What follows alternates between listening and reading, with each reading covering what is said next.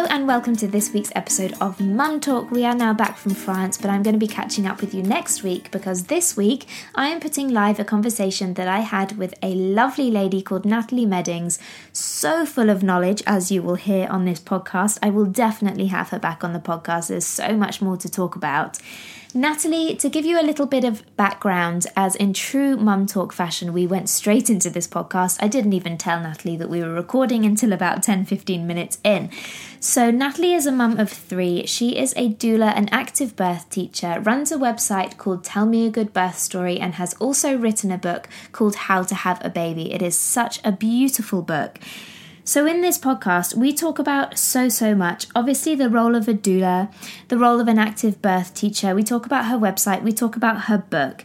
But in addition to that, we talk about things like nap time, just general things that mums talk mums talk about, but also rhythm, patterns, where to find advice, support systems, reassurance through body language, um, birthing, what women need for birth, realizing that women, we are all essentially the same when it comes down to birth.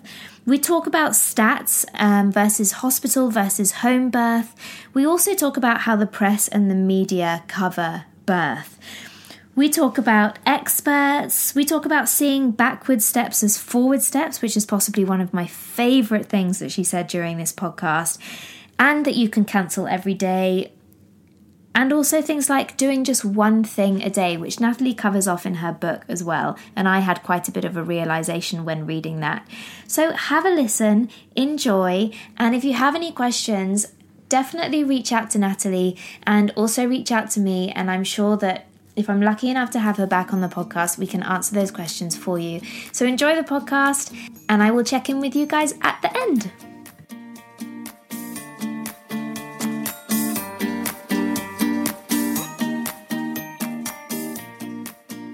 The Things I adore about your book. I've been reading it over the last couple of nights when she's gone down really well, and I love how in every section you've got real life, you know, snippets from mums yeah. going back to what you've been talking about in that chapter. It's absolutely brilliant. I love it. I love it. Thank you. I mean, actually, I also, like you, I'm a bit kind of expert uh, fatigued. You know, like it's actually it's the most bonkers thing, isn't it? That it's the most you know universal experience. Everybody does it. And I'm even in my own stage now. I'm sure there's a version of what we're doing could be for teenage time or, yeah. you know, and, and, and, and, and yet, and yet we're so isolated in a sense, and then we're so individualized now. I don't think isolated is the wrong word now. I think it's like a sort of we live our lives so individualizedly. Do you yes. know what I mean? That you yes. don't have this community, and and so the expert becomes the default go to, but why? And actually, who are the experts? You know, like when I was probably not your time now, but when I was having my first baby, Gina Ford was the most. Um, yeah. And she has a, and there we are, it's a bestseller. Um, the routine thing didn't fit what was happening with me because my baby was crying all the time and yeah. didn't to fall into these routines, these tidy routines. And all I felt was worse and worse. And the point that I discovered quite late on, she's never had children. Now, that's not to say she hasn't got stuff to share, of course.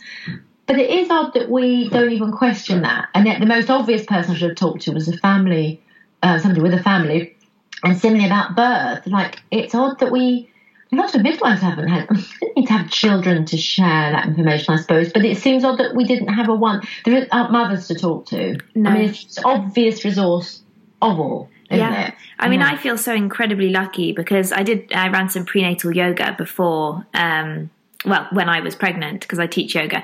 And I've now got a wonderful group of mums. And weirdly, all of our babies are within a couple of weeks of each other. So we're mm. all able to kind of, you know, text each other and be like, have you just had a massive poomageddon? Or is it normal that my baby hasn't pooed for 10 days? What's going on? Have you had this? I had that. I used to have two week gaps and my friends were piling yeah. nappies and then my lovely doctor, actually, there is a good expert. He had six children. But there you go. You see, yeah. he was drawing on his children experience, not his doctor experience. He said, "Oh, my children did that. It's breastfeeding. You know, it just they just use up. They've got nothing to eliminate. You know." Yeah. And that, for example, and that's actually those tiny questions. I mean, it's also what doulas do. We stand in for that. But I would still say that's still another expert, as much as I love being a doula and we can bring a lot of help. Yeah. Uh, nothing like it when you're just sitting with another mother. And also, it sounds like yours is a not sort of non-judgmental. That's the other problem about these, slightly, you know, the NCT group, which can work really well, but you only have to have that contagion of. You know, I remember in my group, it was like, "Oh, my baby's going through the night," and then it silenced yeah. everybody else who yeah. was feeling so confident. Yeah, and she wasn't showing off, but she was sort of definitely trying to right, got this nailed. yeah, but Who's got it nailed? No one. No one.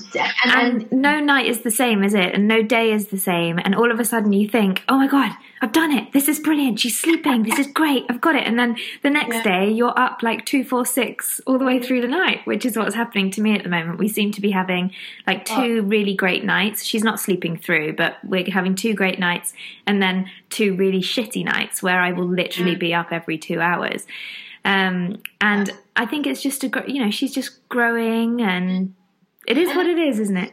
No, and I didn't understand that. I used to think I, you're so right about the sort of thinking was a trajectory that moved forward, mm. sequence, you know, like things have got to get better. And actually, it doesn't ever work like that. It's, it's no. and that best piece of advice I ever got was actually that was from a book, but I saw it um, borne out was that when you're seeing so-called backward steps, they're usually forward steps. What yes. they are is is the baby being kind of something's grown, some part of their brain is developed, and they just go into a little bit of a fractious state. Or like when we have a funny night, is something's going on, isn't it? Yeah. You know. But I I stupidly saw it as oh, what have I done? Yeah. Did I did I do something yesterday? Did she sleep too much yesterday? And we always make these false equations of um like oh maybe if I had hadn't let her have that sleep in the afternoon, she might have said. And those are just false arithmetic. That just it's just nonsense. Until about two, which is when they do, you know, becomes more of a what happens in the day affects night.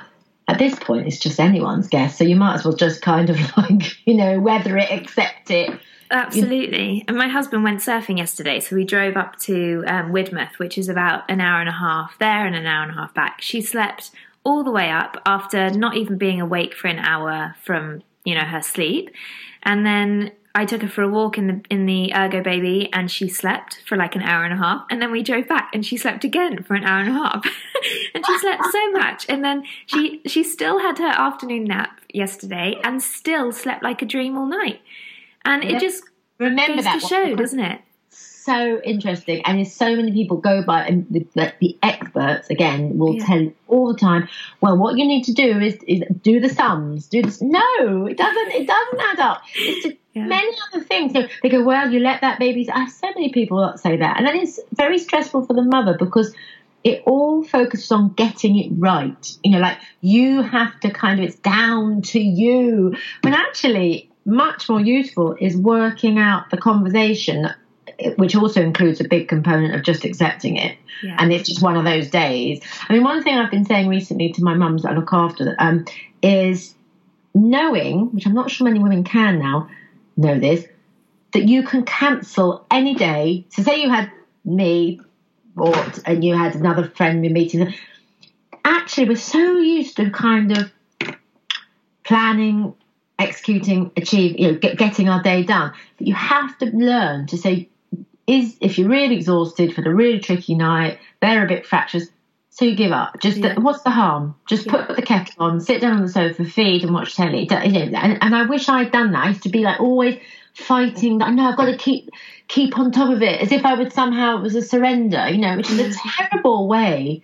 And and and it says I think you've already read it in the book. Like one thing a day is where that yes. came from. Just one thing, because yes. that way, if it does collapse, it doesn't matter. You know, I used to try and do oh, awful. It was it's, actually brilliant when I read that because I wish I had read that much, much earlier because um, ever since giving birth, we left hospital on the same day. I gave birth at eight o'clock in the morning and we left at about four o'clock, I think, in the afternoon, wow. um, and came home. And then she had jaundice, so we had to go to Honiton, which is maybe 10 minutes up the road, for a check every single day for the first week. And that, yes, it got me out of the house, but I didn't kind of have any of that cocoon time at mm. home because every single day we were in the car getting out. And then I noticed that ever since that, every single day I have been out of the house probably once or twice, seeing friends or family or doing a shop or and then I read your book and I was like, Oh my god, I have literally done like two or three things a day. Why haven't I given myself this time? And now I am really slowing down and thinking because then there was that guilt because I had done something every day ever since giving birth. I then started to think, okay, well, I now have to do something every day. Oh, I see, yeah. Rather than thinking, oh, I've got a day off. This is brilliant. Yeah, yeah, a day off, even. The fact that you're doing as a yeah. concession, which actually is it's just life, isn't it? It's just, yeah. um, and sometimes it's really one is so crazy and one is like got to get out, breath of fresh air. Yeah. And other times you have to think, well, if I'm say yesterday with your the surfing, it's like you have to first check in, like am I bone tired? And if you are, you're not adding anything, you know, yeah. you just have to accept where you're at. That's what but babies are really teachers, really, because they force us to be present in that way that any number of mindfulness courses are trying to teach people now, you know, that actually they make us go, right, is that really right for us today? Or, yes, it is. You know, we will really benefit from a breezy walk, or actually, no, we're exhausted, you know, and, and that's what I think my children have they make you kind of connect to where you are. And the other, th- I mean, I was the same. I'm such a hypocrite because that book. I'm only saying that because I didn't do it. Yeah. I, like you, I can remember just um, some friends had a party when she was about 10 days old, and I was still so stuck on the idea that I had to have my old life in my new life and like somehow bring it all forward. And I remember seriously contemplating going to this party. I'm not even a party person, but I was like, well, I've got to go. Yeah. And they were, well, how are you going to do that? I said, I don't know, I can sort of feed. I don't know. I was just sort didn't even. I didn't go. But my point is, is that I, I couldn't make that adjustment very easily. But that was that. Yeah, it's interesting, isn't it? And uh, and and not and listening basically. Listen to yourself, isn't it? Absolutely. Yeah. I did exactly the same. Four days after she was born, it was one of my closest friends' weddings, and I knew it was highly unlikely I would be able to go. But literally three days after giving birth, I was saying to my husband, Right, we're going to do this. We've got this. We're going. And then my husband was like, Absolutely not. There is no way you're going. I was like, No, I'm doing it. I feel fine. We're going to do it. I really want to do it. She'll appreciate it. And then in the end, my husband ended up calling my sister. My sister called me and just said, Emma, let's think about this logically. How are you going to go about doing this? There was this really good program on yesterday on the Radio 4 called, uh, it was called Talk Thinking Allowed. Have you heard it? It's a really good no. program. It's brilliant. In fact, you should do one about birth. Um, old man talking about different subjects. It's not, you know, it was about work.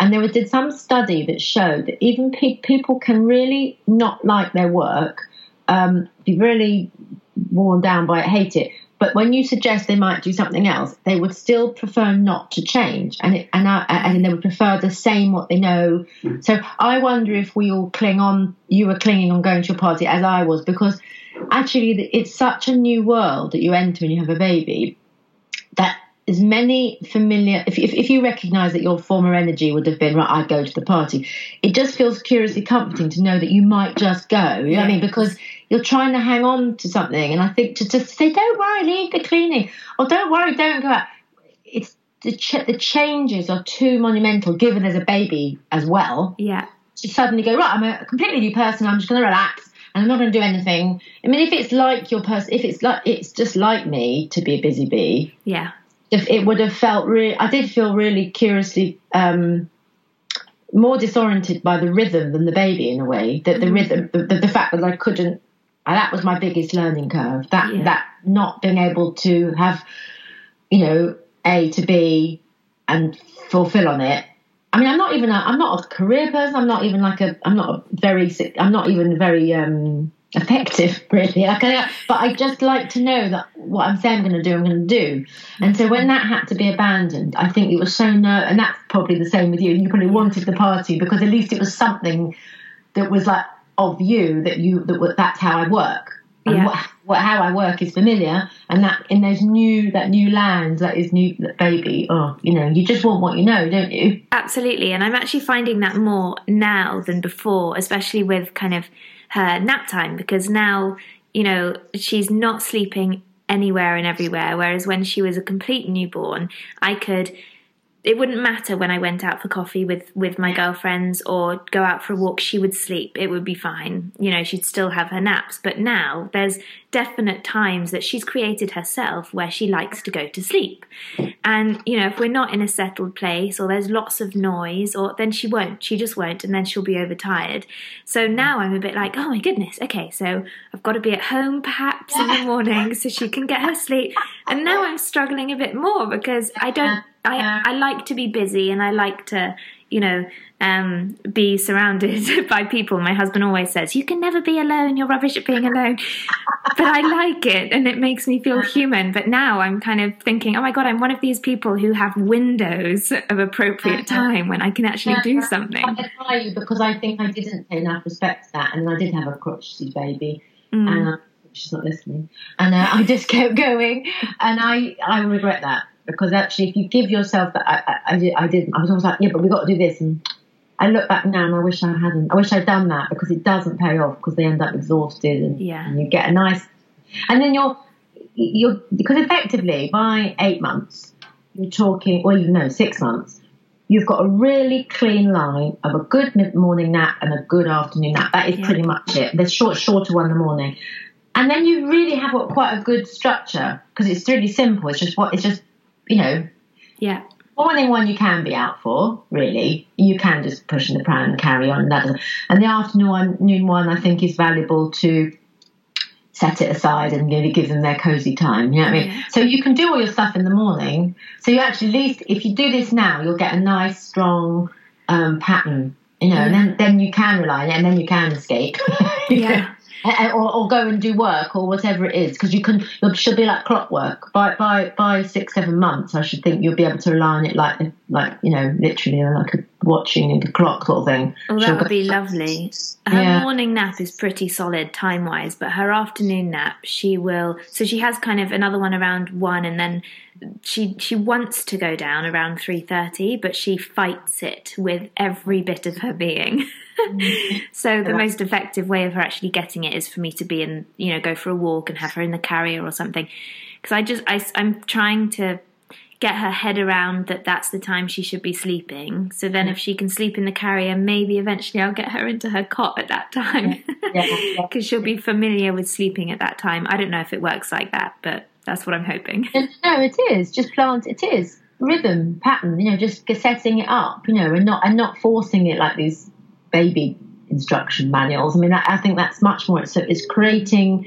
They want to cooperate. Is the I mean, yeah, of course they do. And they want they work around you, but you have to kind of bring it in organically, you know? Yeah. That's, that's right. Yeah, yeah, yeah. this yeah. is a really bad comparison to make, but I think that babies are like dogs because dogs like to be well trained, don't they? They like to have routine and yeah. then they're happy. And I think I feel like it's the same with a baby. If they have routine. I drew that distinction in the book because I, I, I could I'm a, I'm a fan of all the things of attachment parenting, like I love carrying, feeding, sleeping, whatever happens, follow the baby.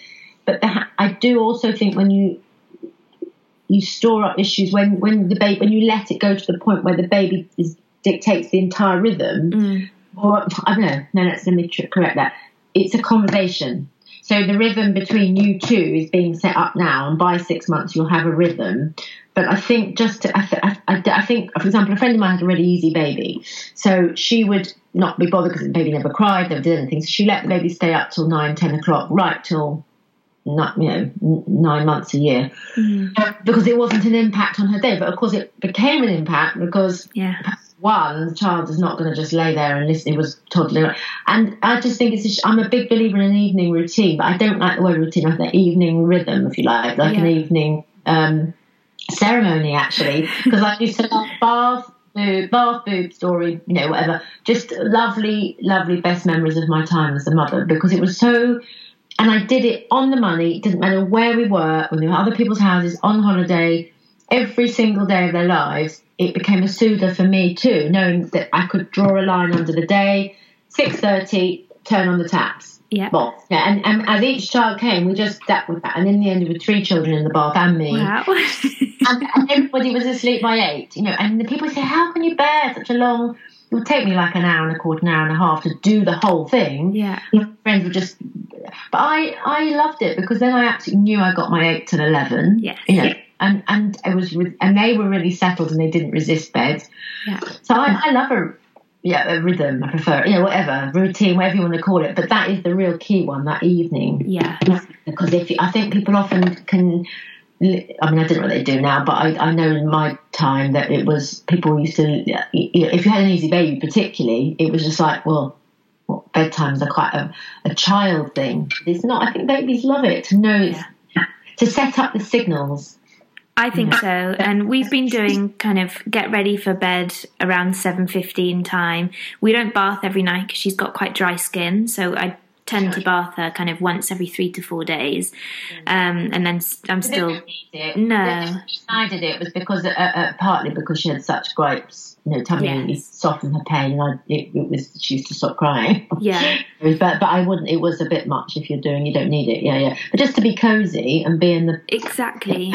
Exactly, yeah. and she's normally asleep by 8, 8.15, 8.30, but if I don't start the routine at 7.15 mm. or 7.30 and I let it go, like my um, my husband, Hendrik, he's a pilot, so sometimes he doesn't get home until maybe 8 or, and if he's going to be home just after, then I'll wait mm. so he can see her and say hi. Um, but she does get grouchy and it's really funny that she's all, I feel like she's already knowing. Yeah, yeah, yeah, absolutely. And Aww. it's a quick smile for daddy, and then she's like, Right, mummy, come on, I want to go to bed. it's so funny, or at least that's what I think she's saying. It could be something totally unrelated, but I. It's running, but it's because you're attuned. It's that you do pick. It is absolutely accurate, and it's like um, uh, they almost get like a fidgety thing, don't yes. they? You know what I mean? Like it's like yes. they're just a bit more squeaky and it's they're not just sort of relaxed in their, but you can feel the tension starts gathering in their body a little bit more tummy or, and then yeah. With a squeaky door, you know, it's like a squeaky. Absolutely. She's normally really quite soft in her movements, but she becomes really jerky when she's overtired. And it's almost like she's trying to throw punches and kicks, and and that's how I know that she'll be tired. I first sat and I didn't read it I didn't understand it. It took me, I'm ashamed to say, it took me ages. okay, bye, bye. Sorry. Bye, Well, we kind of just jumped straight in there, didn't we? That's really funny. This is what normally happens. And I have been recording. I, I, have. Um, so, I do have. Do you want to edit it around and fill in this to make it a narrative? You mean? Or, um, I'll probably do an introduction at the beginning and then just say, you know, we just jump straight into it, which we have, um, which is what how I love this podcast to be. Because you know, one of the main things my listeners say is, "Oh, it just feels like I'm sitting in the room with you and your guest, or I'm sitting in the room with you just chatting," um, and that's what's so nice about it. But I do have lots of questions for you. Um, so you are, of course, a doula um, and an active birth teacher you mentioned, and you run this amazing online site which very much runs a huge parallel to kind of what we're saying. Um, tell me a good birth story. So, how shall we start with tell me a good birth story? Because I think that is just the most firstly, it's the most beautiful website. It's so lovely. Um, so tell me how that came about and, and what you do, because I think a lot of the listeners, I'm very lucky in that I have a lot of support with groups of friends um, around me. But that's one of the major things your website offers, isn't it? Support to new mums and pregnant women. And so, yeah, tell us tell us all about it. I'll describe exactly what it does because there is often some confusion. So I think mm-hmm. I'll be really precise mm-hmm. and then I'll tell you the how the, the, the, the genesis. Um, so yes, it's an online support service or network, whatever you. I never know what, what how to com- define it. it. Always sounds a bit unwarm. Network. I can never. I don't know. Then I love the daisy chain idea, and that that's effectively what it is. So what it is, I have a database of thirteen between 13 1400 women all around the country. Wow. Um, who've all had positive birth experiences, mm-hmm. and those can be just to um, define. A, you know, a good birth story, by the way, you know, is a good cesarean, a good induction, as well as a good birth in a pool. It's it's about how the mother feels and how she feels. How she does she have fond memories? Does she feel, you know, good when she remembers her birth of, her, of her baby? And so basically, how do I collect those? They came in a big rush all at once when it began, and then over the years it just tops up. You know, people just write in, and they give me their basic details, basic, so their contact details, a bit about their experience, um, and then they go on the database, and that is the buddy um, crew sort of thing, the team, Yeah. if you like, you know. And I don't know them, and so it is a bit like you're having to kind of, you know, it, it, that's the thing. It, that's a bit. How do I describe it? I mean, people think, well, how, how, can you guarantee what's being shared and who are the people? But it really has an amazing inbuilt self-regulation. It, it, do you know what I mean? It does Yeah. really work because people. It only draws people who are, who. who know, just seems to work. So they'll write in, share their story. I then put them on the database, and then people write into me, as you said, who are pregnant, very occasionally pre-pregnant, but not Mhm. most newly pregnant or very late pregnant. You get kind of people who suddenly feel very anxious about something. Yeah. Um, so what would that be? They'd be. You, get- you, I got one yesterday. It said I'm absolutely. Um, actually, was, the word was terrified about the pain. Right. Um, now that it used to really go, oh my god, how am I going to help this person? And I, but you know, if you just simply, simply connect her up with two to three, and I started supposed to be one person, but now I always send people three buddies. Um, and the reason I do that um, is because it has a. Um, it's not supposed to be just a positivity party. It's not supposed to be like a feel good. Oh, that's nice listening to nice stories. Yeah. It is actually a, a kind of um, stealth teaching in the sense that if the mother receives back, the pregnant woman receives back three stories, it doesn't take much analysis to see that all three will usually have the same factors Yeah. so uh, you know that, that help the mother. So so so and and yes there are vari- variations but effectively um, the same things help everybody right? So they that's one aspect to it. Um, people really report back that they feel as you uh, what you set up and what you felt they feel very uh, well more than reassured. They feel amazed it seems. Uh, it's almost sad actually maybe how little connection we have because they go the first thing they often say is i can't believe that these women were so helpful Yeah. and that's a bit sad isn't it that we all i think i just think if we were all living, living in a long line in the street um it, it- that's what I like to see it as. I can like lots and lots and lots and lots of next door neighbours Yeah. and they'd have been running up the street saying, "Oh no, don't you know? You don't need a midwife yet. We need to just make you a cup of tea and rub your back." You know, and and you know, and, and then the other woman from over the road would say, "Let me hang your washing out. You're fine at the moment," and that would have helped that kind of that the um the mother who's in labour or the mother expectant mother, even if it's in pregnancy, to assuage her fears, guilt, and build confidence in a in, in a really true way, not like learned like from books, but from a just by modelling Yeah. you know, copying, but like, well, she seems to be all right about it, and she did it, so I must be all right, and I might be you know, that. So it's a, literally um, uh, peer support in that sense. Absolutely. and, and, and it's not and it's really not rocket science in that sense. And I, you know, so that's how it works. Um, just thinking, of anything else I need to say about that. Um, then why it get, people get confused is that's how it got set up, and I'll tell you about it in a minute how it got set up. But um, but what is got muddling is that the Facebook page got quite um, busy and and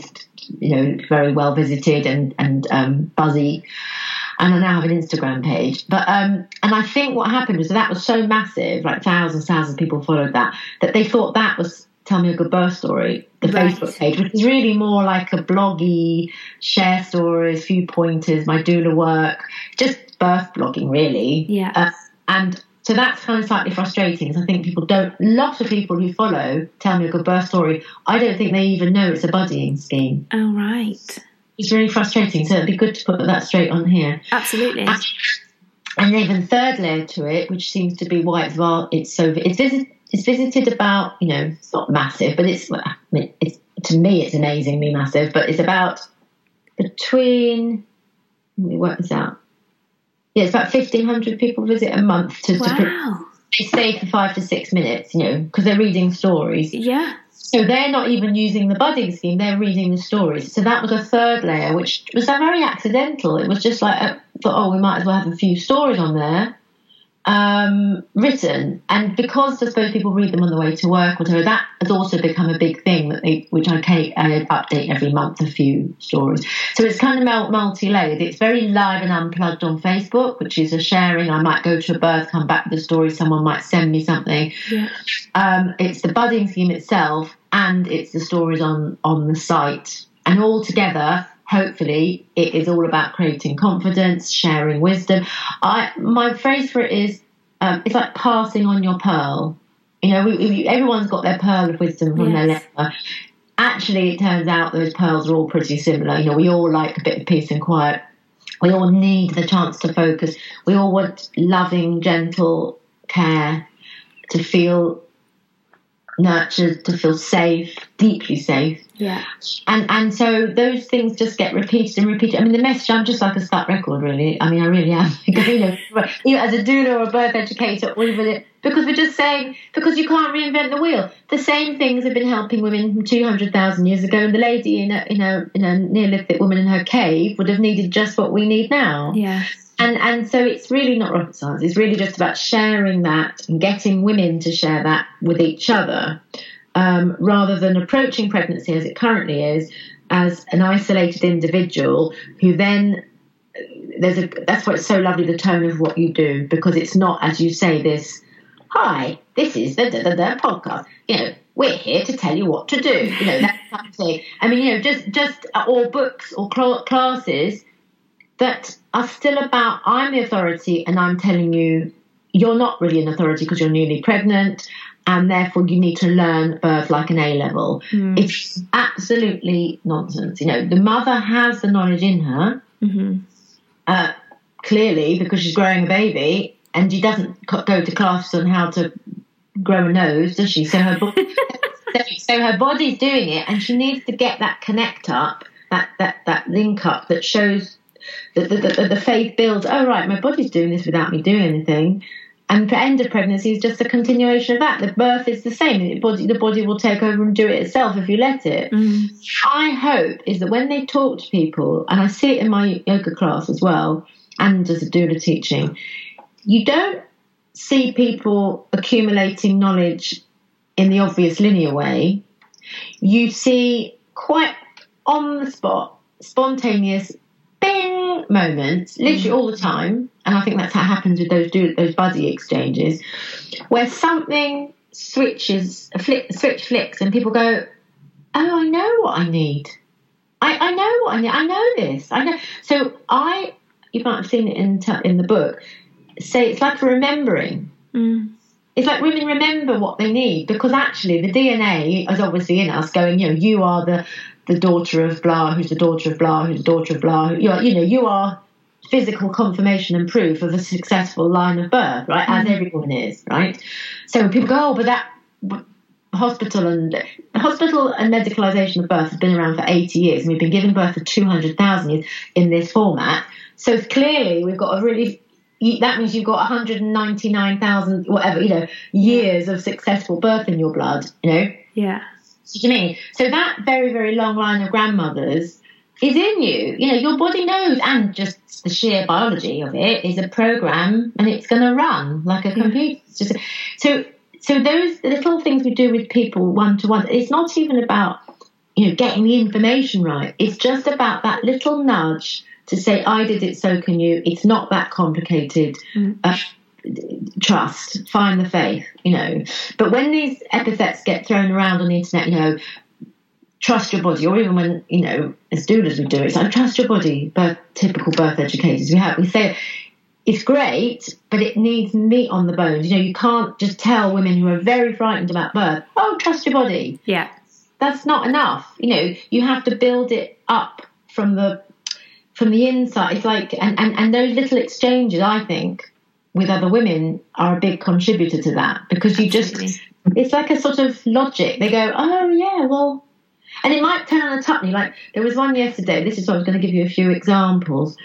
So the type of things that buzz around through the site, through the Facebook, through the have a kind of natural magic. Um, and I don't know what I'm going to do that day or what's happening because it just it just what do you want? Bubbles up. So yesterday, or a couple of days ago, I wrote a thing, and I saw this lovely quote from somebody. Why did I? Sorry, that's my phone. By the way. Um, is she? What was her name? Oh, I wrote her name down. Hang on, 'cause I'm Mel, and she said, it just took me by surprise. Just a little a, a Facebook share, I think. She just said, "I don't like when I go into labour." And I thought, oh, what's she going to say? You know, she went, "I love Labour, right? And it was such an intense, like, go on, what do you mean? And she said, it's so true. She said it's all that griping and difficult cramping at the start. That's miserable. Oh, but when I get into labour, when I start having proper rhythmic contractions and there's no way back, I love that because that's certainty. And then I'm on my way and I know I'm going to have a baby. Yeah. That was such a beautiful way to phrase it because she was kind of negative, but she was practical. Yes. It's like actually, it is. It, there are points in birth that are slightly anxiety provoking, bit agitating, and I often say to to the mothers I look over, actually, I think the early part of birth is much harder. You're on your own. You sound clear. It's unpredictable at that point because Yeah. at that point your body hasn't taken over, so you are almost on your own. Yeah. And then when nature comes in and your body comes in and, and gets into the involuntary state of birth, then it's a relief. Yes. You can't do anything else. That's it. You're on your way. And she could, in two sentences, she described that so beautifully. So I said, oh, oh, and that's how I grabbed them. And I said, can you write that into me? I want that. I want that. So I've now got her to write to me last night. She's from America, actually. So it's even international. Fantastic. San Diego. She she's just set up a positive birth group actually. So she that's Oh, the brilliant. to the Milli Hill thing, and she um she gave me well only what three paragraphs, and I've just put it on the site with a beautiful picture of her in labour, clearly very experienced. Talked about birth as if it's like oh when I have a baby it's blah blah blah blah, and it's lovely, honest, valuable, hugely valuable sharing Yeah. The other so going back to when you said what, what how did I start it? One of the things I feel very, very, very sad about in our culture is women being censored when coming to share their positive birth stories because they feel ashamed, embarrassed, as if they're seen as crowing. And you see it a lot on the internet. Like if you you know, now, there wasn't one fraction of that in this woman's sharing. When she said, "Oh, you know what? I love birth, but I don't like this bit. But I do like this bit." All I could hear is all the women that would read that going, "Oh, that's interesting." So, so when it gets hard, it gets easy. Yeah. What an interesting idea, you know. And there wasn't a flicker of her going, "Yeah, did it without drugs," or you know, sort of tu- you know, punching the air with a sort of competitive riot. But what the media wants us to believe with the mummy wars is like those who have a natural birth, as if it's like, um, you know, that's a type. And then there's the type who are down to earth and realistic and have all the drugs. And then there's a type that, and all they do is, I mean, I think the media are so behind the curve, which is why you are amazing to do this. I, I, no, no, seriously, because it's there's the only way ground up. You Yeah. know, because uh, uh, normally we look to to sort of more mainstream media to sort of be quite infor- informing us a bit. It is the one area that is so. It's like it isn't just behind. I mean, it's it's a. I can't even tell you how off back you know backwards that the take is in in mainstream media on, but because I get phoned up occasionally for quotes and you just can't believe the ignorance and it's and I don't mind saying that online 'cause I think people need to know mm. and I don't know why that is. Is it an agenda? Is it accidental? I think it's accidental more because I think the people that are dictating the stories are not maybe the type of people who want to know about this stuff. And so, and so, or something, I don't know why. I find it extraordinary that you try to show that birth is not about individual choice, actually. No one wants to say that either because choice is the sacred word. It's actually, it is eventually, but the first part is it's universal. We're all the same. We've all got a womb and Yeah. we've all pelvis and we've all got to get it out. So let's let's first start with what is common to all of us before we start saying, and then of course the mother who wants uh, planned cesarean, absolutely her right and choice. And so you know, and I'm often I, I usually advocate the first to advocate somebody wants an induction because they're fearful, or if, if that is their choice. But that's secondary to first understanding that what women need is what all women need. Mm. You know, privacy, quiet, darkness, loving support, safety. You show me where you'll find that anywhere in the press, on telly, or in the radio. I have never, I, well, maybe some very, very, I don't know, I've missed it, but certainly not mainstream. No. And, and that's really shocking. Yeah. Given with 2018, we're an information age, and you know we're supposed to consider ourselves empowered by information now, and yet women are absolutely held back and disadvantaged, and have to rely on finding you know, your podcast, tell me your birth story, that in order to get anywhere near the truth, or a hypnobirthing class, and it's all a bit accidental, and it, you know it's all a bit um, haphazard, isn't it? It's not a given that when you're pregnant you're going to find you. No. Absolutely. And I think it's so, so true that you have to search for something which should be absolutely everywhere. It should be. And, you know, it's, it's no um, secret that the media like to only report the bad and shitty stuff, do they? So that's all you hear about um, with the media. Everybody says that as if it's always, sense, you know, it's a bit more uh, interesting since, you know, especially television, it makes it more interesting.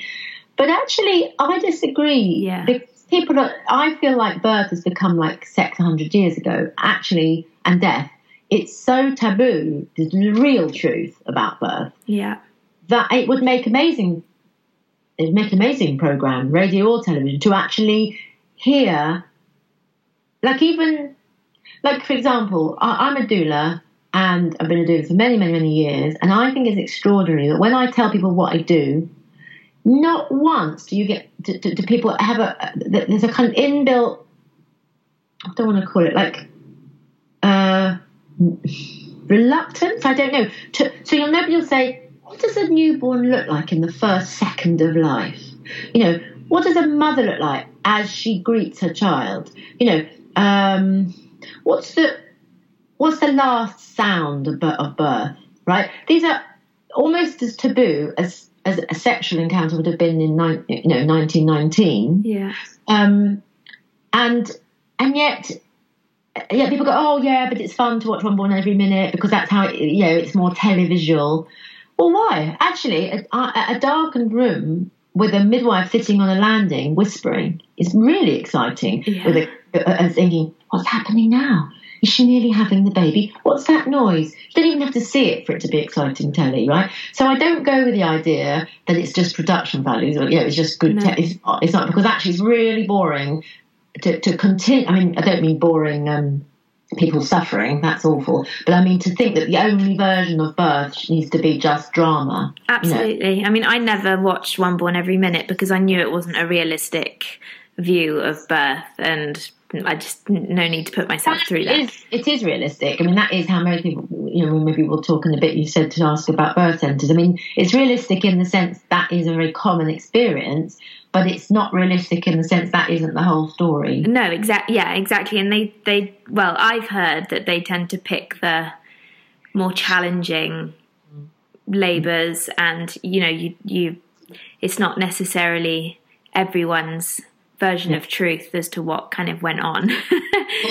and it's a self fulfilling prophecy because then if people see that in the same way that what we're talking about, we're doing trying to um, engender confidence and, and, instill reassurance and feeling that's going to do the opposite for every i would say for every terrifying portrayal you you know you do a lot of damage you know yes. to, into somebody's confidence you know and they're going to go oh my god is that going to happen to me you know yes. how am i going to get that out how do you get that and there's a lot of old fashioned really dated cliches of almost like i was laughing in my class that you know in the 1970s you'd have in the playground like birth is like a watermelon you know it's like giving you know it's like pooing a watermelon the, it, that, that's what it reminds me of almost like childish um, Yes.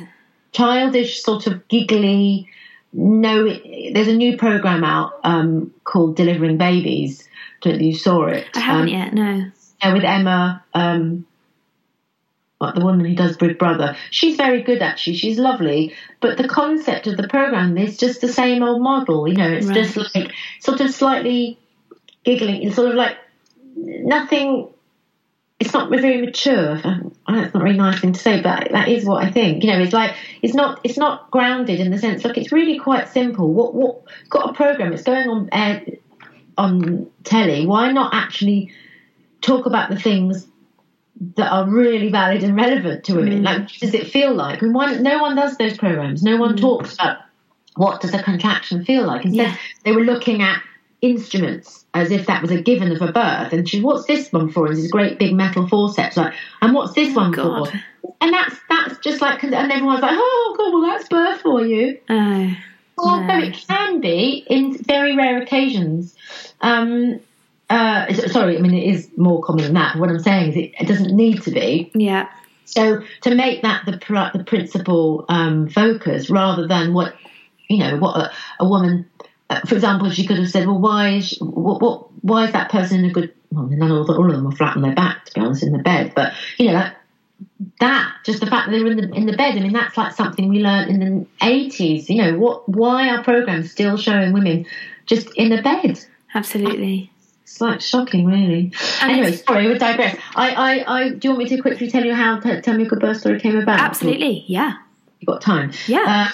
Uh, um, so, um, it's a, it, it, came out of, so in a way, it really goes back to the first chapter of the book, actually, which was my, I got pregnant. I do want to trace it back to this. I was pregnant. I, first time, eighteen years ago, and I didn't know anything. And I suppose I, I didn't even know I didn't know anything. That's mm. the other thing. I think that's the biggest thing. We don't. There's a famous midwife called Sheena Byrom, lovely midwife, and she said women don't know what they don't know. So it's not even that you arrive in pregnancy in a kind of um, oh right, okay, I better get going. More people are, I think, but I didn't. I just thought, oh, well, you just have a baby, you go to hospital and have a baby it's painful, isn't it? And and uh, mm, how am I going to do that? Didn't really think about it. But my instinct, which is very me, to talk to somebody like you saying, yeah. like you found, I just wanted to talk to someone who knew. And so my I had two friends, and I just it wasn't planned. I just would have just gone. I'm quite talky, as you can hear. So I was like, well. Well, what do you mean? You know, what what do you mean? What happened then? And like, yeah Tanya was describing how she was leaning forward on her husband's lap.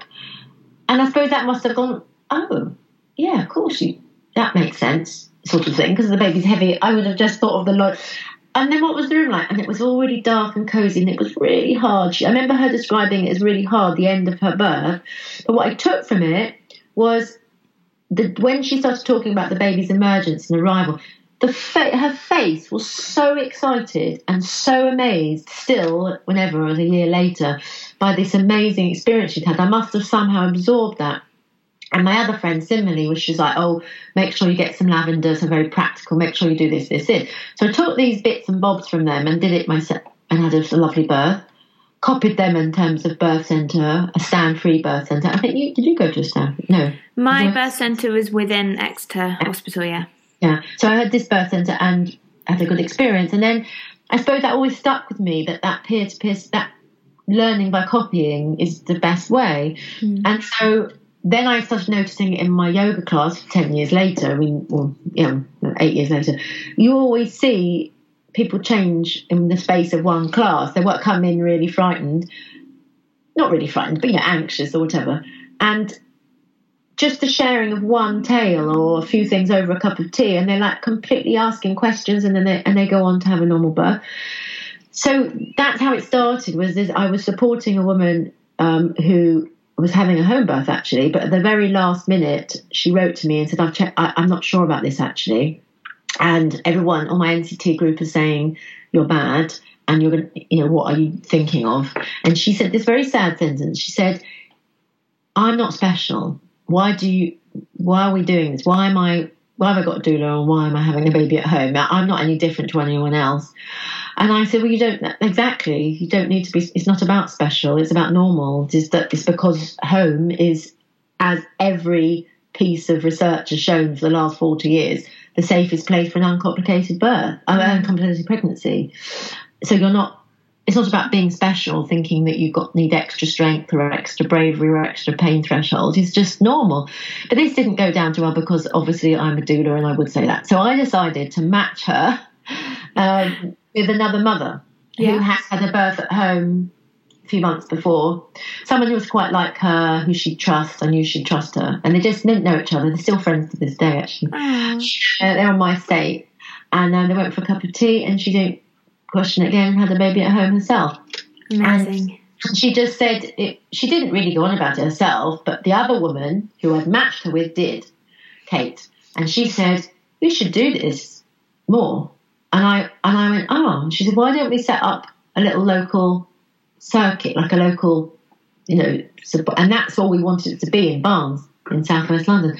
And then I have to this day, I don't know how this happened. We put the site up very, very rudimentary, and overnight, overnight, I remember, I haven't got this wrong, but it wasn't because it took us days to clear them.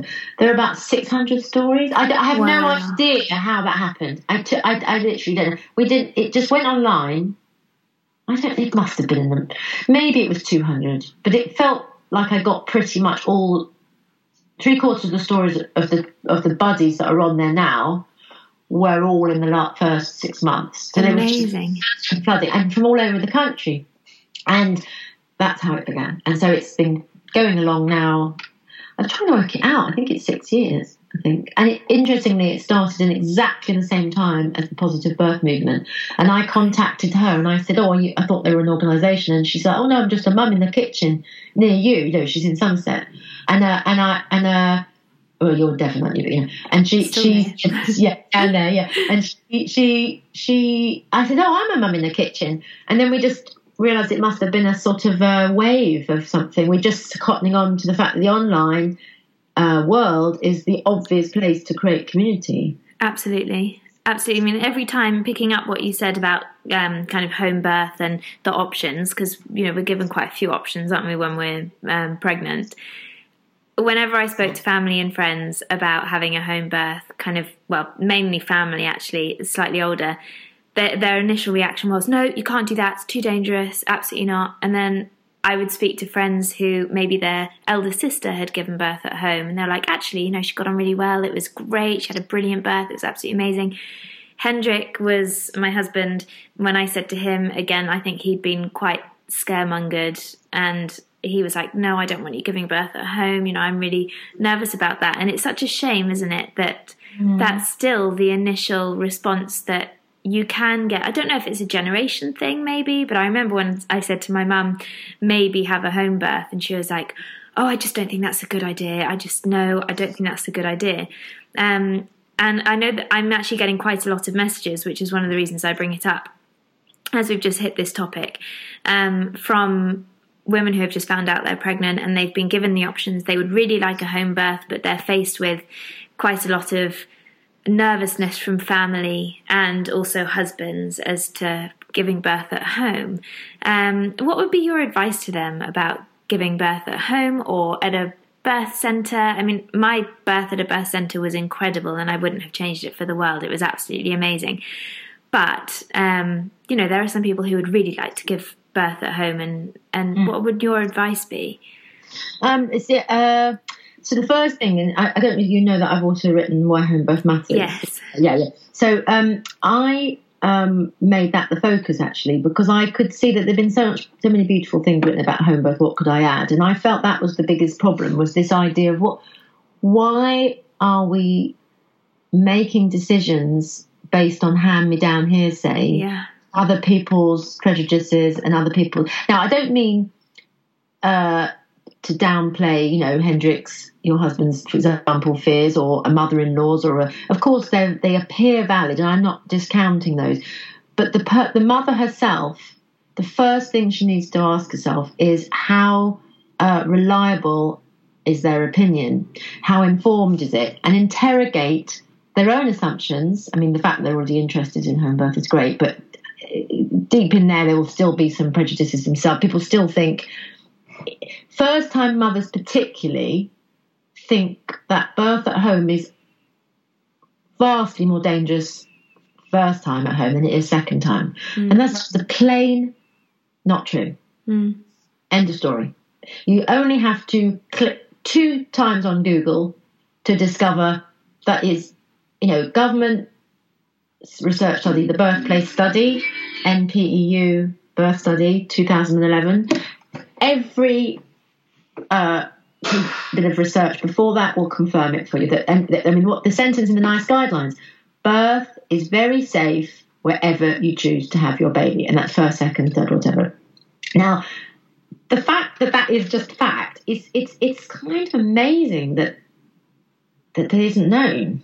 I mean, I, I, I it just I don't know. It just doesn't seem to go into the consciousness, the collective female consciousness. So the first thing to do is, is to really interrogate one's assumptions because you wouldn't go into on a holiday or get a job or buy a house based on you know lady up the road or you know somebody's cousin, second removed cousin, saying, "Oh, but they said this," and they said you would take charge of the decision and yeah. have absolutely rooted in.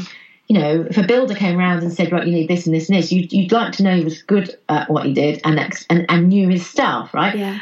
First of all, is like don't just draw. Never ever make your decision about your birthplace choice based on what other people think who don't know. The other problem is is that who the people informing us at the moment, as in fem, you know, older generation, will be the most disempowered generation that ever existed about birth ever. Mm. So, the, so we only really lost our faith in birth for ten years, 1972 to 82, and all those women now their mothers are from that time. Mm. So it's a kind of blip in history, really, where I mean, my mother wouldn't have felt anything. My, all, my generation in the 60s, a third of people were still being born at home, and you, you don't think anything of it. Mm. Um, so it's it's a kind of maybe it'll pass as a result of it being historical, but that means that women are taking making these decisions based on um, assumptions and preconceptions that are not rooted in evidence. Right. So I mean, I, I can actually read you. Uh,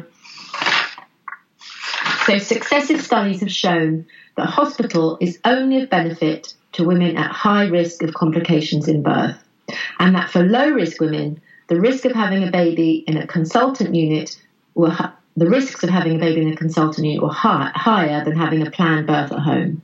Now that is fact. Now I don't think many people know that. No. I mean, I, I mean, so in other words, if you look at it, the, the simple consumer logic, right? 75% of women, only, sorry, let me put it this way 25% of women want an obstetric led birth. So that's only a quarter mm. want to be on a labour ward. That means set three quarters of women want a nature as in, as nature intended, leave well alone birth, right? And I would say that pans out if you talk to most people. They say, well, you know, I don't know how it's going to go, but I'd like a natural delivery if possible. Most people seem to say that, right? You look at the hospital statistics for last year, and they are nowhere near that. You know, they're mm. tiny. I mean, you know, I think you are. I did look that up for you. You know, you said so. Yeah. Currently, fifty-five percent of women want to, to give birth in the birth centre, which we could assume that would be a pretty naturalish birth, normal birth, uncomplicated, and eleven percent do. No. So, yeah. So eighty-seven percent of people end up in an obstetric ward. Now, that's the first factor. Then, if you look at the national maternity statistics for last year, uh, they're pretty dire, and you've now got nearly a one in two chance in the place where everybody chooses to have a baby in hospital, where the birth centre, people go, oh, but I'm going to a birth centre, but clearly birth centres aren't leading to the result they want, right? Yeah. So you've just got to think of it as hospital. So hospital is gives you about a one in two chance an emergency outcome. So uh, by emergency outcome, I mean uh, well, it's, it's slightly slightly less than that, but not much. I mean, a third of people are induced. That's the start. Is what's what's happening. That's where the complications can often begin. But but you know, you've got a third. In, certainly in London, you've got a third chance of a cesarean. You know, wow. and and then an instrumental delivery as a result of, of medical anaesthesia, not, not, not as a result, but can be a massive factor because epidural can result in that. So, so definitely birth more it's more likely to be complicated in hospital. We know that. You don't even you can just look click national maternity statistics. And yet I know why do we continue? Why does 98% of the country continue to see that as the only option? Mm. It's it's a strange um, self sabotage. Given I wouldn't mind if everybody said, you know, like in you know other countries probably don't feel like that. I think it's a UK thing. Women tend to think here I would like normal, I mean, I'm not supposed to use the word normal, but I suppose I mean physiological, uncomplicated, leave my, let my body do it. That's nearly there's a lot of people who want that, Mm. and nearly no one is getting it. Mm. Whereas, whereas home birth at home, as I prefer to call it. Um, so first time mothers, people say, "Oh, it's a massive transfer rate." Yeah, it is a massive transfer rate. We can talk about that another time. That it's forty five percent, but fifty five percent of women, first time mothers, have their baby at home. So, so that's think about that. That means there's nothing. They're in their own home. So there cannot be any medical intervention, right? Yeah. So, so, so there is not. I would invite anyone as a result of listening to this podcast, any birth centre in the land with stats like that to come on and talk to you, because I'm telling you, you will not find a hospital ward in the country with with that that normality rate, because that's not just a no, that's not not just um, by normality. uh, What I mean is sorry for better bad word that but you know uncomplicated you know Mm. safe safe uncomplicated straightforward mother and baby being in good shape that's what right? So if, if if that's the fact why is that not out there? Why do people not know that? And even the 45% that transfer I don't know the exact figure, but most of those will go on to have a completely normal birth because they've already started at home. Yeah. So that so so of, of the hundred percent of hundred percent people who plan to have a give birth at home, the the intervention rate is massively lower, massively low, even when they transfer. Do you see what I mean? I do absolutely. Yeah. and and you know, and that, and that, I mean, I also loved a birth centre, and I wouldn't have changed my first birth for the world. And you can provide yourself with the things you need in, in a birth centre and a midwife led unit. Of course, you can. Mm. It's just you have to be much more genned up in a way, and that's a shame. You have to just really get yourself ready with a few tricks and tips, and that's fine. But it's clearly given it's only 11% managed to stay there, that isn't always easy. No. The, the reasons why it's so low, I don't think anyone's done the analysis, but I have. what I think is, it's fun. Everyone says, oh, it's because they get shut and people get moved over to labour ward. Little bit of that could be. Um, the other thing is, it's more stringent guidelines, so you only have to have, you know, a slight veering off of something and you're moved across. That's the other thing. But I think far and away the the most, the biggest reason that um, the 55% gets goes down to 11% is because women underestimate what birth involves. I think, and I don't. Oh, no, turn that back. That sounds patronising. I don't mean it's their fault. I mean, I just don't think the culture can kind of shows you how intense it's going to be. Yeah. But more worryingly, they massively are led to overestimate what maternity care can provide. So it's not their fault. It's no one's fault, right? Our system says, right, hospitals are safest place, so they just assume trust, right? And then they kind of hand over a bit, and even if they prepare a bit with an NCT class and, and, and, courses and stuff, it, it's the, the things you actually need, like simply having a darkened room. I mean, a birth centre will have low lights, but you have got to believe how much quicker a labour goes when it's completely dark in a birth centre. Really? I mean, I, I mean, completely dark. You just contractions just go off because the mother's brain switches off completely because she thinks she's in her bedroom. You know, you're just in a, in a much more private state. So a simple trick like that. Whereas, so people will go, oh, but it's the birth centre, it's midwife led, I can relax, and you can, but it's it only takes, you know, for midwife shift to change, or um, the birth pool not working, or you start hearing somebody in the other room and it's quite alarming, or you don't particularly get on with your midwife, or the, the variables that just come with an institutional setting. It's, an, it's still an institutional setting. And so, you know, I had a positive birth into birth, you did. It is possible, but you've just got to accept the fact that there's more of a lottery. Whereas at home, you're in control of your environment. You, anyone arriving is the guest. You don't have to worry, is there a birth pool or a bath? You don't have to worry if you're padding around naked. You've got options to, to walk, to move, to hang, to swing, to lean. Um, You can get cozy with your own stuff.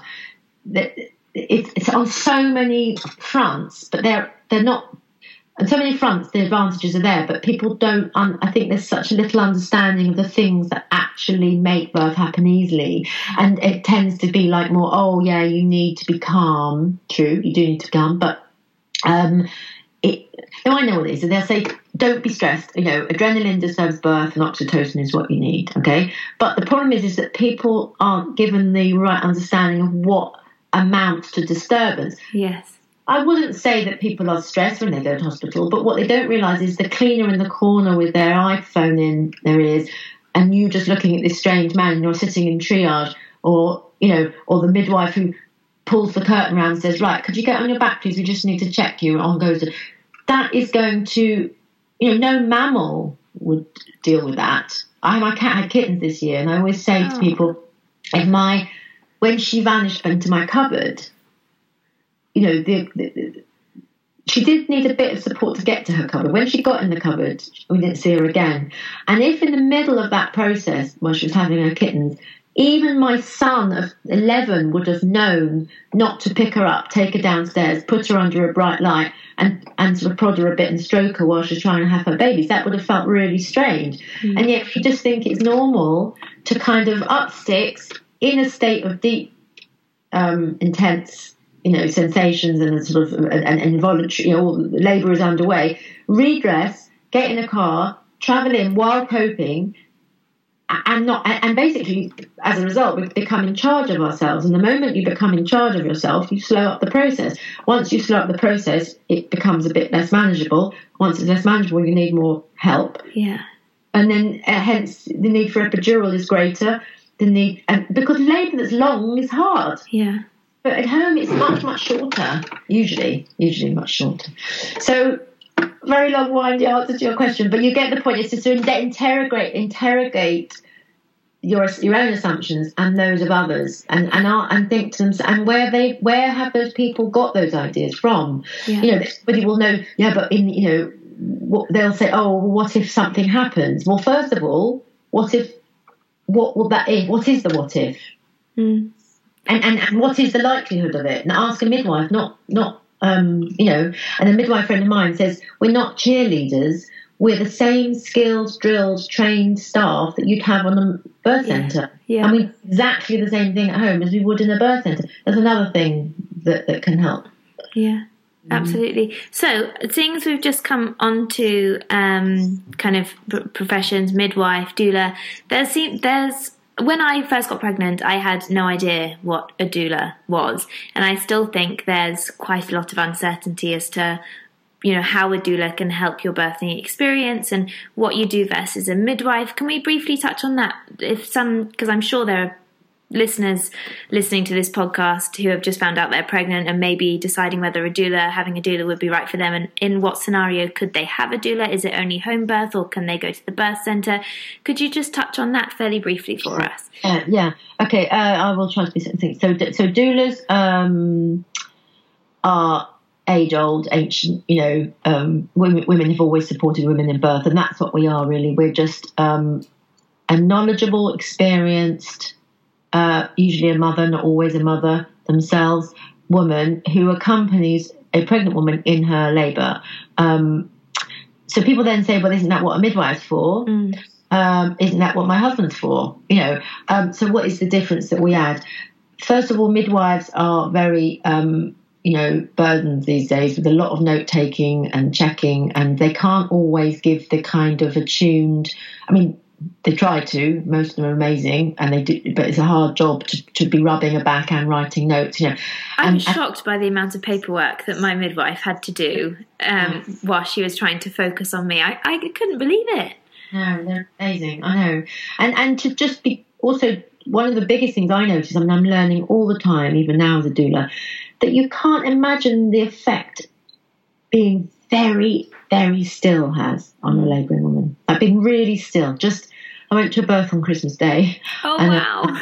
Uh, and even I you know you arrive and there's such an urge to do something, but I really make and you know and sometimes I'm you know we're always learning and I'm you know I I thought no, I've, I've got to reconnect to that stillness because I don't always do it. So I just got a book and I just sat. She was in the bathroom and she was fine in the bath. So I just said I'm just here I'm here, okay? If you need me, I'm here.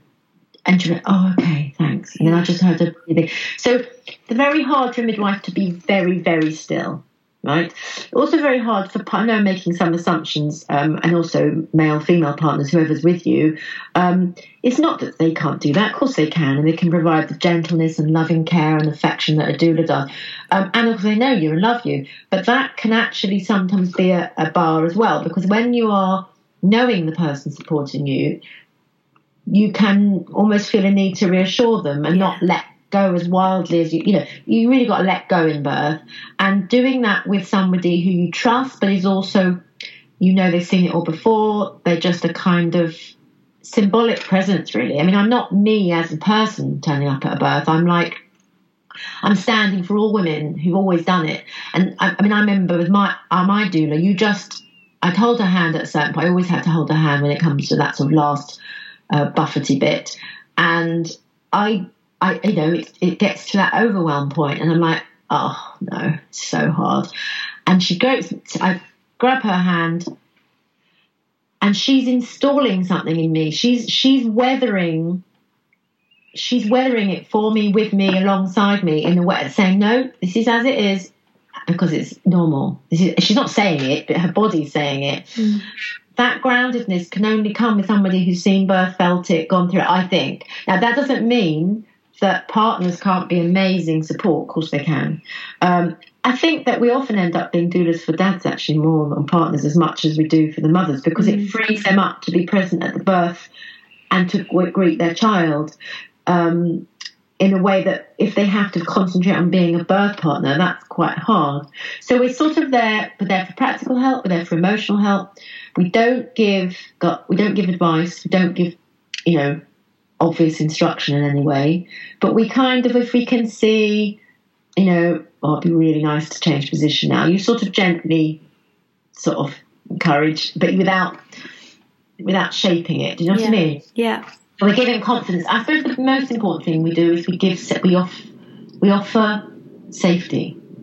So we so we help the mother to feel accepting of what is happening because she knows that that woman knows. Yeah.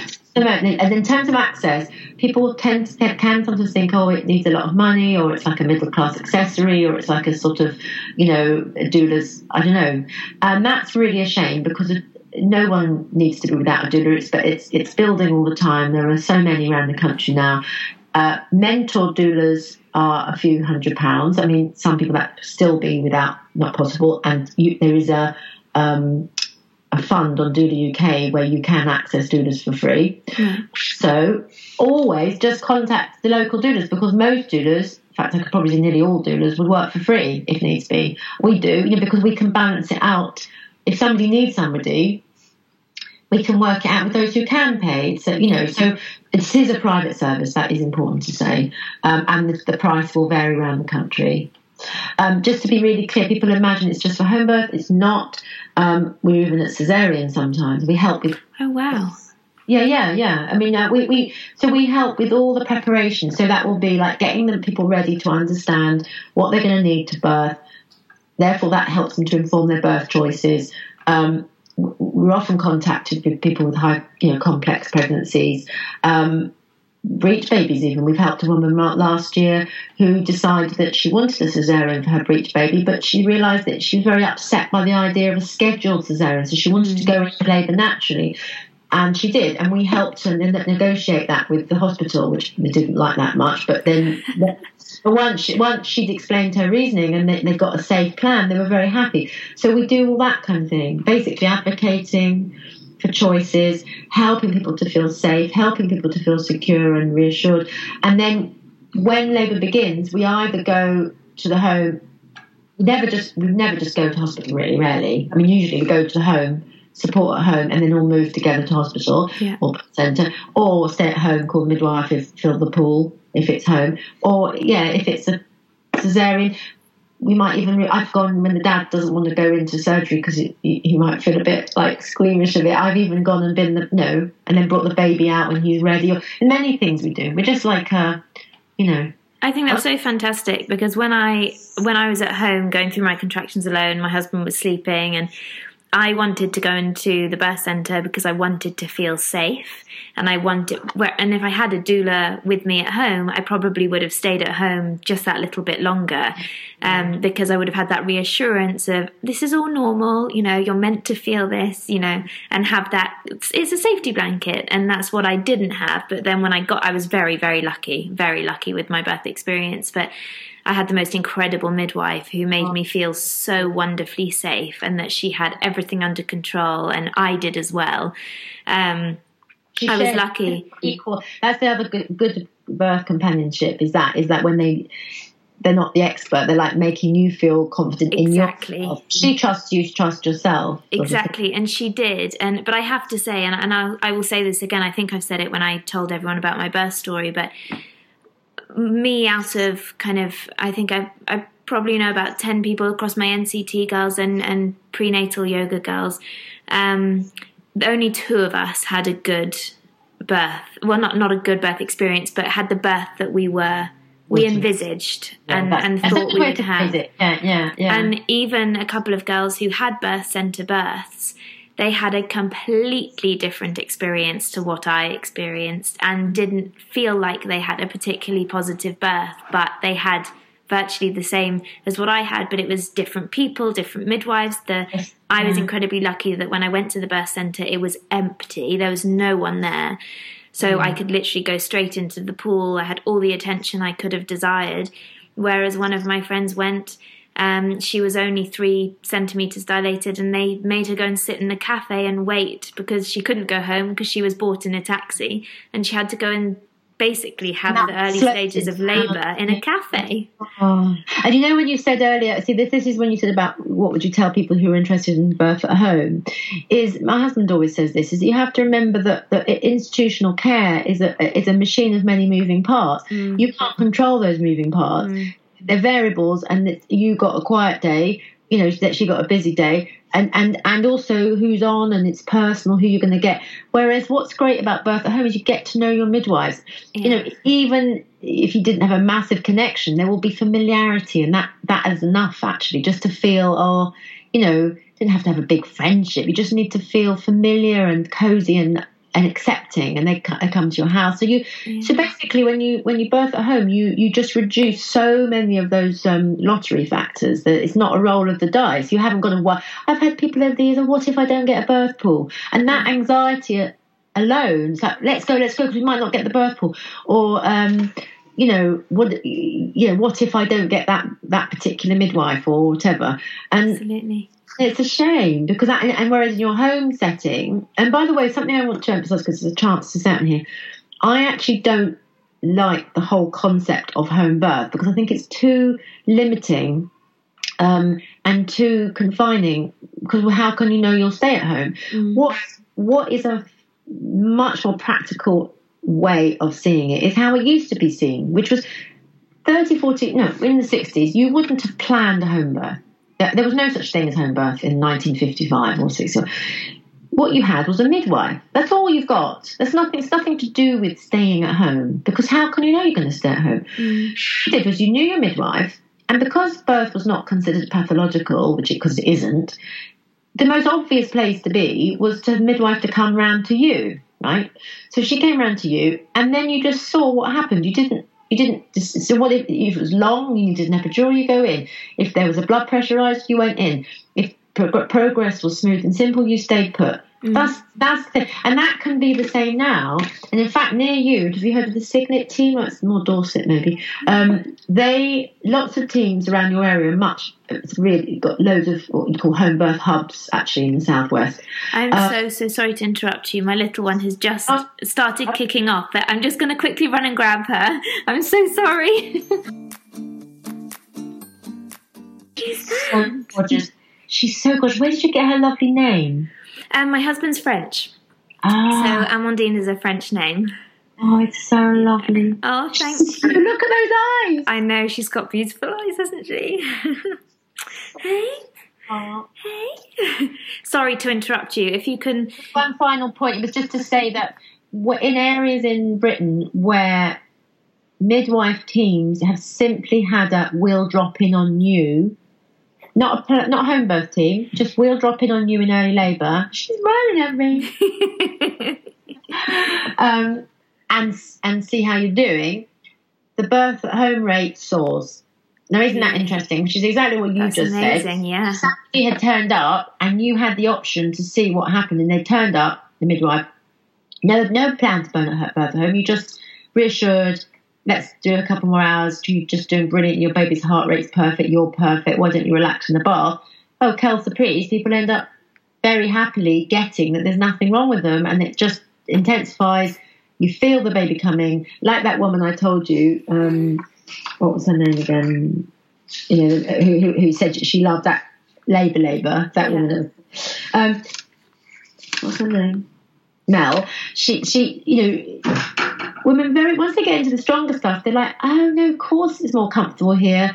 I'm just in my own bath, my own bed, and so it's very easy for it to all like, uh, what do you call it? Sort of a line, you know. So the midwife turns up, she might go away again, but she'll come back, you know. And so it's not surprising that the Signet team, which I think is in Poole, um, they have they have like massive. I think they have twenty percent home birth rate. Just for sim- they're simply doing that. They're saying to women in their first appointment, by the way, if you sign up with us, to, would you like us to visit you?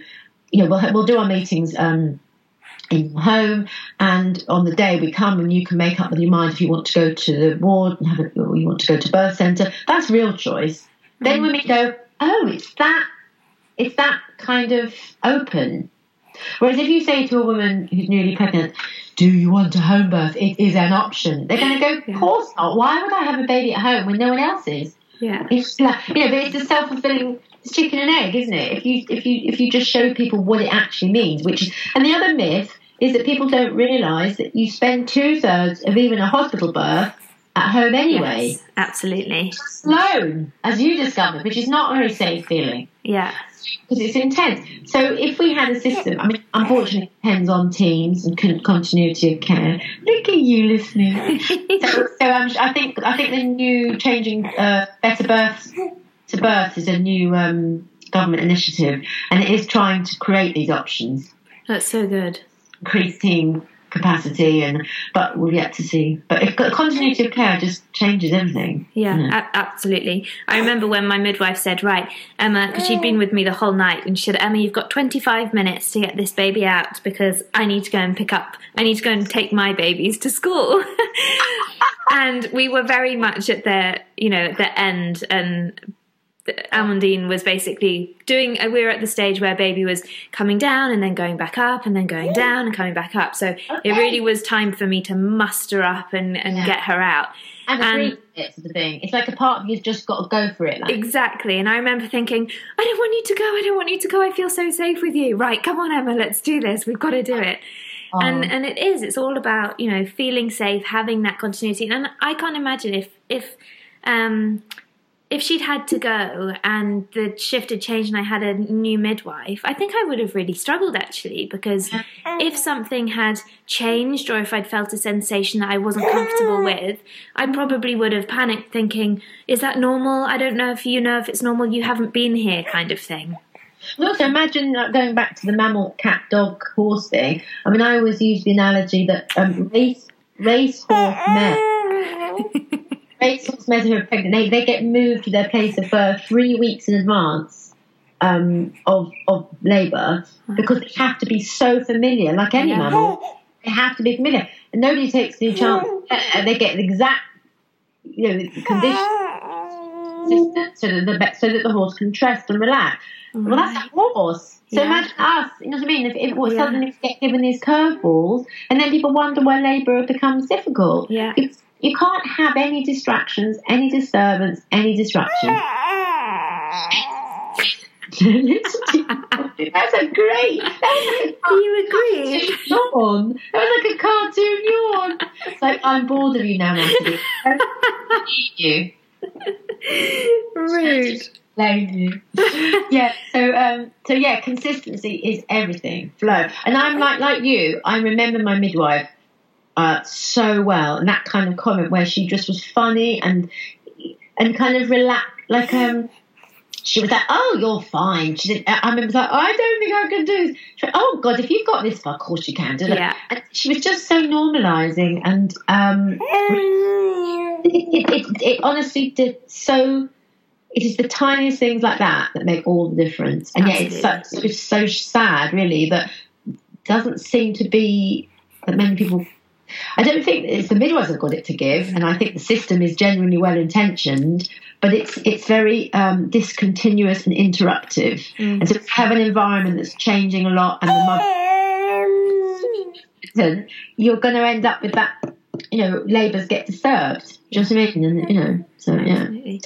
yes. Well, let's. Um, I just, I really want to very briefly touch on your book because Oh. I love it. I think it's absolutely brilliant. I wish, wish, wish I had seen it um, before, and I will 100% use it if I am lucky enough to get pregnant and have a second one. Because what I love about it is what I've mentioned before at the beginning of the podcast how you have, you know, real mums in there giving little excerpts of kind of what they've been through after every section and I think that's brilliant. And also it's it's not um it's it's it's lovely to read because it's so relaxed in how you've let everybody kind of know that this is all very normal but these are some you know stages that you're going to go through. Um so when did you write the book? And tell us a little bit about the book Um, so that was another a bit like a Tell Me a Good Birth Story uh, extension again because uh, I I had a mother come to the class who was very she's South African and wanted a cesarean. I think it's a s- massively high cesarean rate in South Africa. It didn't occur to her to have a normal birth, and she was trying to find a doctor, but they refused in the NHS to give her one. So she was very frightened because she's like, "What am I going to do?" So her neighbour persuaded her to come to my active birth class, and she walked in very reluctantly, and within two sessions was sort of persuaded to have a doula, and ended up having a very normal birth and loved it, and in water. And I, as I was leaving to say goodbye, she gave me a diary and said, um, "I want you to put in there all the things you told me and we shared in the class, and I'm going to put them into a little pamphlet for you to give out in the class." Because she was practicing designing and she was a teacher actually. She's not a designer by, by profession. And um, so she then left to go back to Cape Town. So we had this very strange. I sent her emails of my nuggets of, of info, and she'd send back a picture, and we got a friend to take some pictures, and we started getting. You know, a bit involved, and we got bigger and bigger. As you can see, it's quite a tome, and um, I just thought we'd go for it, and we turned it into a book. So we self-published it. fantastic So we did it all down this line. And she's got a very ropey Wi-Fi, you know, because it's like Cape Town. It's like so it was all down the wing in the prayer, you know, in storms. And I remember her saying, "I can't speak. There's a storm coming." You know, it was like we did. This is when I did Skype with her, and um, we put the book, book together. And yeah, and it's hopefully, and I'm, I'm glad you feel what you do, what you do, that it's supposed to be a kind of warm yes that's the and, word like, and, and to sort of hold the hand through it all, Yeah. not too instructive, more sharing, and and like I said at the beginning, like paying it forward, you know, like a Yes. sort of um, pass on your pearls. So I don't. I'm hoping. I'm not saying like this is how you do it. It is obviously focused on on on on on um optimal situation. It's like normal physiology, but I just felt that was not being represented much because every time I opened a birth book, it would say look, you can't know what way your birth's going to go, so you know, get informed and uh, cross your fingers, but you know, get. And I just felt, well, actually, that's not what I experience as a doula. You know, we have maybe twenty births a year, and eighteen of those are entirely straightforward. It's, it's really not that. It, it, it isn't that random. It is Yeah. not that predictable. And I felt I wanted to enshrine the factors that can make it as predictable as possible. Of course, there are going to be variations, and of course, those can be positive. yeah And that's why the book can also you even if you do need a planned cesarean even you can draw things from it. So it's divided into three sections as you saw, and, and I, I actually thought, um, yeah, I was looking at now. I was looking to see what happened, how I would kind of condense. Uh, why we put it into the three sections and what, what sort of the headline for the sections, if you like. And I think the first bit is preparing for pregnancy pretty obvious title, but what we wanted to get across was the emotional readying. You know, how how do you grow? How do you grow in curiosity? How do you start to feel good about birth ahead? It's a point per page, as you've seen, and you just build it slowly by nourishing yourself, mm. looking after yourself, moving well, going to yoga, you know, having a walk, exploring your feelings. Be a blank page is one of the points we make, which is don't take other people's ideas about birth and make them your own. Go and find out the facts. Mm-hmm. So look, so building slowly up so the person arrives at the end of pregnancy feeling really like uh, I, I, can do this. Mm. Second section is the birth, and I took a very practical take there as a doula, which people have said it's a doula in a book. Um, just what I help, the things that help, the things I know that help, and I took all loads of you know, stuff from the site, people writing in the, the comfort techniques and the, um, but also all the physiology too, like the things that we know that privacy, safety, quiet, peace, these things are really invaluable. And the big thing it teaches in there is how to pace yourself. So to understand what to expect of labour. So mm. that's a part of it. Um, and it takes the reader right through, you know, to the end. What, you know, somebody wrote to me yesterday and telling me a good birth story. I'm really pushing like pushing really terrifies me. And that, you know, people, there's, there's a myth that people have to, that you need to push in that way. You know, it just explains a bit more like what actually is happening at that stage. And then the finally, the third part is like, as you're doing now. Yeah. Is is life with a newborn and, and the early the early days, but it takes you up to what you're at now.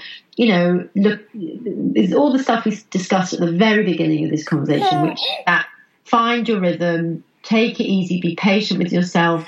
You know, um, you be paid. You know, it, it's not a test. You know, it, it doesn't have to be perfect. It's just about learning them and learning yourself because you both, you know, you're both new to it. You know, life. There we go, and she agrees, and and yeah, that's good. And yeah, you know, life with a newborn in the early days. So hopefully, it's a helpful guide, and people are seeming to really like it. I think it's a, a grassroots kind of book in that it's been ah. word of mouth. Um, it is it is available on Amazon and, and, on the site. Ah. Oh, great! I was going to ask where people can get it from, so they can get it from Amazon and and I'll yeah. tell me a good birth story. Story, yeah, it's, it's available. Ah. Yeah. Oh, fantastic. Well, I think it is absolutely brilliant. And after this moment, Amandine absolutely lost it. So I will end the podcast here as no one wants to listen to a crying baby. What an amazing podcast and what an incredible lady. I'm sure you agree with me. So, as I mentioned at the beginning, if you have any questions, do just pop me an email, mumtalkpodcast at gmail.com, or reach out to Natalie through um, her website or her Instagram. And I will catch up with you all next week on our holiday in France and so much more, of course. Lots of love to you all. Have a lovely rest of your week.